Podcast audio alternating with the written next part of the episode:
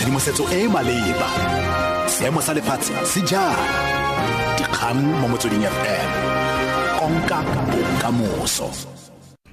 Tsamayang sentle cc le alfo wetsho madume ke ke adimelo moalosi dikgang ke tsa ura borobedi mo motsweding fm komiti ya nakwana ya palamente e e batlisisang sabc ga e ne e tswelela pele jaaka go ne go rulagantswe ka moso seno ke morago ga kopo e e potlakileng ya leloko la boto yo a setseng a le nosi mbulayene makube ya go thibela patlisiso ka ntlha ya magato a gore e ikabile ka letlhakore.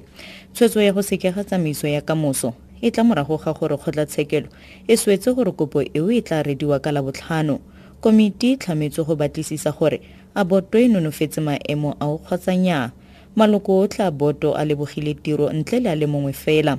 Monnasetulo wa komiti vincent smith a re tswelela pele beke e tlang go ya ka tshwetso ya kgotlatshekelo. If we are able to start work on Monday next week, it means that we have to make up two and a half days, and we're more than confident that we'd make up those two and a half days and still meet our deadline. We had scheduled to start the inquiries proper at 2 o'clock on Tuesday. Obviously, those things will then all be put on hold until Friday. kgabagare smith o tlaleleditse ka gore ba tletse tsholofelo ya gore komiti e tla tswelela ka tiro ya yone kwa bokhutlong In our view, the interdict has no merit. It talks about the independence of the ad hoc committee, and they raise questions about whether it will be fair or not fair. They talk about the legality of the summons and where it derived from. We think that's just a technical uh, excuse. So we really think that it's a, it's a tactic of time wasting.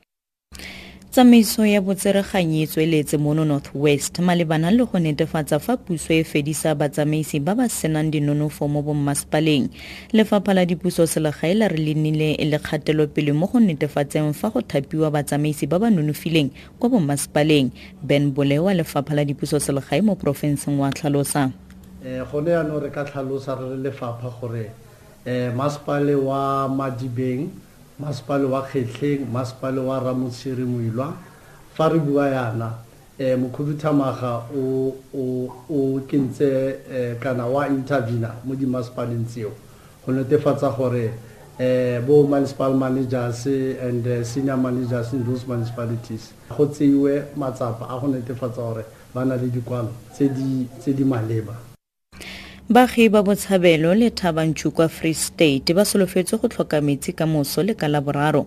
Mangau metro e tla bo e semeletse kwa planteng ya go phepafatsa metsi kwa rust fontaine sebueledi sa mmasepala qondile kedama a re maitlhomo a go tswala tlamelo ya metsi ke go gokelela a peipi e ntšhwa go tswa kwa rust fontaine go ya kwa madutelong a lesaka le go baakanya motlakase kwa seteišeneng potlana kwa rust fontaine jalo re kopa he gore baai ba botshabelo le thabantsho ba itukisetse sena. Ga e baneng ka nako e tele re tlaetsa bonnete ba gore re tlhophisa ditanka tsa metsi gore e nako e le gore ga ba fumane metsi ka yona ba kgone go itukisa kapa ba fumane phepelo ya metsi. E nngwe ntho e re kopang ke ba boragwebo kapa businesses le tsona ditleliniki gore ba itlhophise ka nako le di-households um ba itlhophise ka nako go etsetsa gore ba seke ba ba le bothata bo bo bogolo ga shutdown ena e etsagala monnasetulo wa lelapa la segosi sa abathembu thando xolo mtigaga a re ga gona maano a go tshwara tirelo ya matshediso ya kgosi yo a tlhokafetseng dalutumo mtigaga kwa mthata